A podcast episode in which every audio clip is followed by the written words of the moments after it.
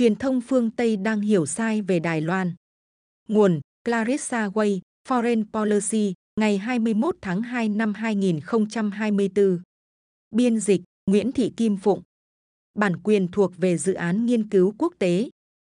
Các nhà báo đổ xô đưa tin về cuộc sống bên trong một điểm nóng địa chính trị thường sẽ bóp méo sự thật trên thực địa. Tháng 9 năm 2022, tôi đang làm nhân viên điều phối ở Đài Bắc cho một chuyên mục tin tức của Mỹ về căng thẳng giữa hai bờ eo biển Đài Loan, xử lý các công việc hậu cần địa phương cho một nhà sản xuất và một nhân viên quay phim người nước ngoài. Nhân viên điều phối là những cá nhân làm việc tự do, với vai trò ở đâu đó giữa nhà báo và hướng dẫn viên du lịch, nghĩa là họ có thể làm mọi thứ, từ sắp xếp lịch phỏng vấn, phiên dịch đến đặt phòng khách sạn. Một đêm nọ, chúng tôi đến một buổi tụ họp của các phát thanh viên nghiệp dư tổ chức trong công viên và đã gặp một nhóm người hâm mộ phát thanh lập dị. Một người đàn ông vùi đầu trong mớ thiết bị rối rắm ở phía sau xe tải của mình, tay liên tục gõ mã Morse. Một người khác loay hoay với chiếc anten trong lúc đi vòng quanh công viên, cố gắng bắt tín hiệu. Nhà sản xuất nói với tôi rằng nhóm này đang học cách vận hành đài phát thanh trong trường hợp xảy ra chiến tranh với Trung Quốc. Tại sao anh lại làm điều này? Tôi hỏi một người, mong đợi câu trả lời về tầm quan trọng của phòng thủ dân sự.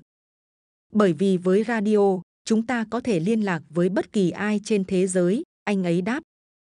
Còn việc liên lạc với người dân ở Trung Quốc thì sao? Cũng được thôi, nếu họ bắt chúng đài, anh nhún vai. Tôi nhanh chóng nhận ra rằng hầu hết những người này đều không có mặt ở công viên vì căng thẳng giữa hai bờ eo biển.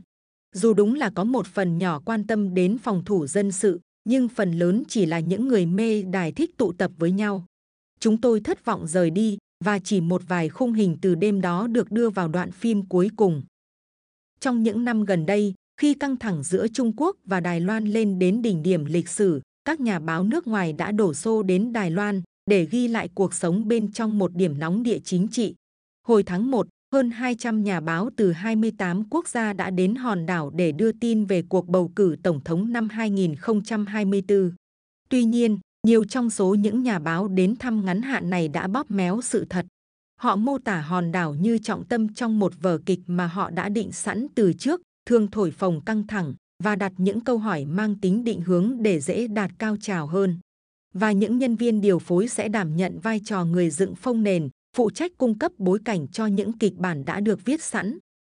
Bởi vì Đài Loan thường bị xem là điểm bùng phát của một cuộc chiến tranh thế giới tiềm tàng, nên hầu hết các nhà sản xuất chương trình truyền hình đều muốn tiếp cận các trường bắn, hầm tránh bom hoặc căn cứ quân sự. Nhiều người bay đến các hòn đảo xa xôi như Kim Môn hoặc Mã Tổ, tìm cách nhảy lên một chiếc thuyền để có thể thoáng nhìn thấy bờ biển Trung Quốc.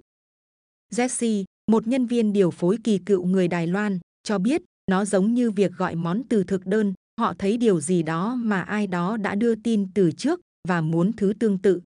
Tên của Jesse đã được thay đổi do lo ngại về những tác động có thể xảy ra đối với các quan hệ nghề nghiệp của ông.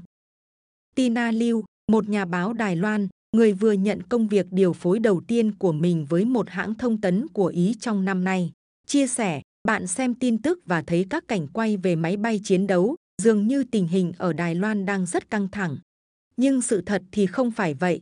Và dù không phải vậy, mọi người vẫn cứ theo đuổi bầu không khí căng thẳng đó.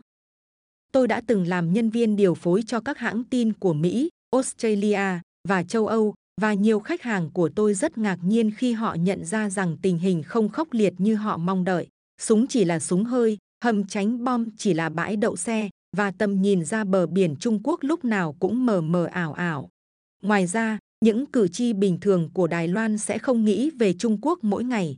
Điều đó khiến cho các bài phỏng vấn vỉa hè trở nên cực kỳ nhạt nhẽo.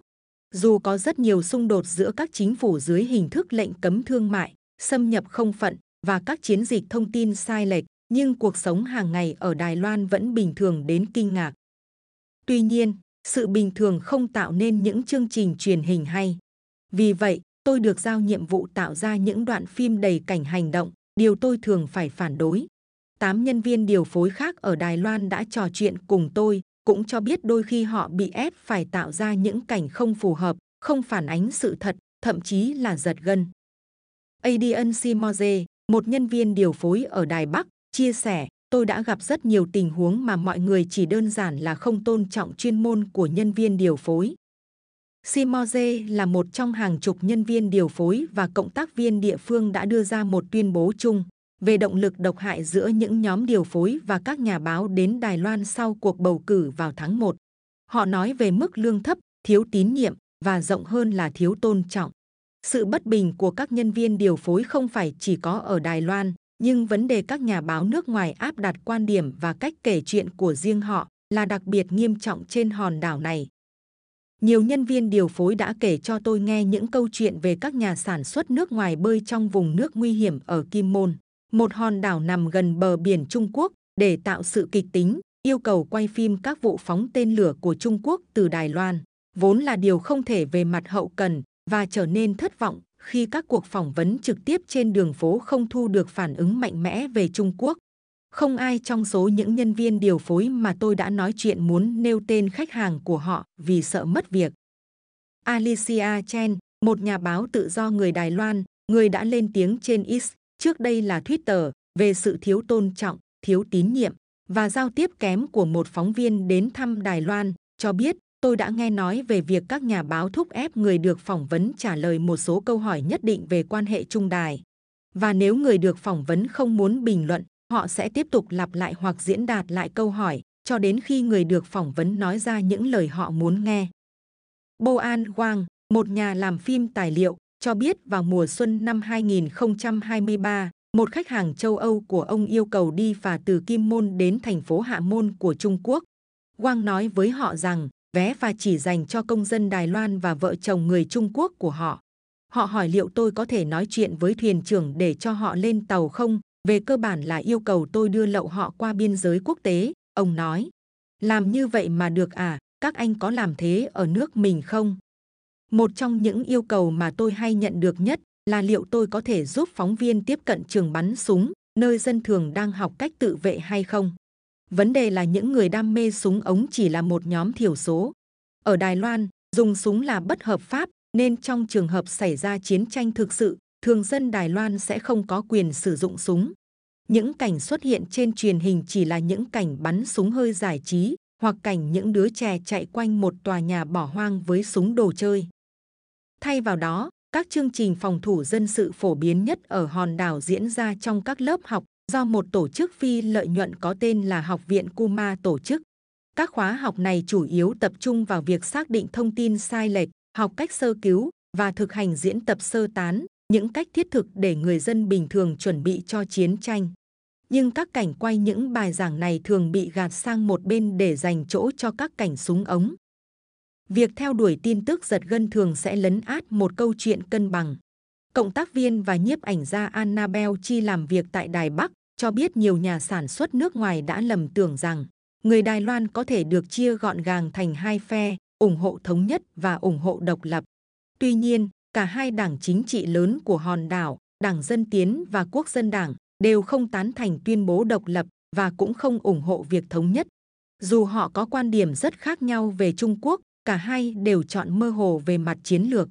Đảng Dân Tiến giả định rằng Đài Loan đã độc lập, còn Quốc dân Đảng có cách tiếp cận mang tính hòa giải hơn và kiên quyết đối thoại hòa bình với Trung Quốc đại lục.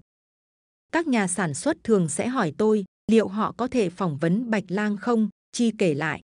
Bạch Lang hay sói trắng, tên thật là Trương An Lạc, là một tội phạm bị kết án và là thủ lĩnh băng đảng, người nổi tiếng thẳng thắn về mong muốn thống nhất Đài Loan với Trung Quốc. Dù ông là một nhân vật đáng chú ý, nhưng Chi cho rằng việc sử dụng ông làm đối trọng với quan điểm của Đảng Dân Tiến là sai lầm. Tôi đã giải thích với họ rằng ông ấy không phải là người phù hợp để phỏng vấn, cô nói. Ông ấy thuộc nhóm thiểu số và gây khá nhiều tranh cãi. Không phải mọi trải nghiệm với truyền thông quốc tế đều tiêu cực. Chẳng hạn, nhiều khách hàng đã lắng nghe phản hồi của tôi và điều chỉnh góc độ câu chuyện của họ cho phù hợp. Chi cũng kể rằng, một trong những khách hàng của cô cuối cùng cũng đã thay đổi suy nghĩ và hủy bỏ câu chuyện về Bạch Lang. Tuy nhiên, nhu cầu về những cảnh quay kịch tính ở Đài Loan đã tăng cao khi các hãng truyền thông cạnh tranh để giành được những câu chuyện thu hút sự chú ý nhất. Jesse nói rằng, trước chuyến thăm lịch sử của Chủ tịch Hạ viện Mỹ Nancy Pelosi tới Đài Loan vào tháng 8 năm 2022, Hầu hết các nhà báo làm việc với ông đều tiếp cận câu chuyện theo hướng đa sắc thái và sẽ mặc định dựa vào chuyên môn của ông về hòn đảo này. Thế rồi, chuyến thăm của Pelosi đã tạo ra một cơn cuồng phong trong giới truyền thông vì nó khiến Bắc Kinh vô cùng khó chịu và khiến mọi người ngày càng quan tâm tới những câu chuyện liên quan đến Đài Loan. Nhưng chỉ là khi chúng kể về một Bắc Kinh giận dữ và một hòn đảo đang bị đe dọa.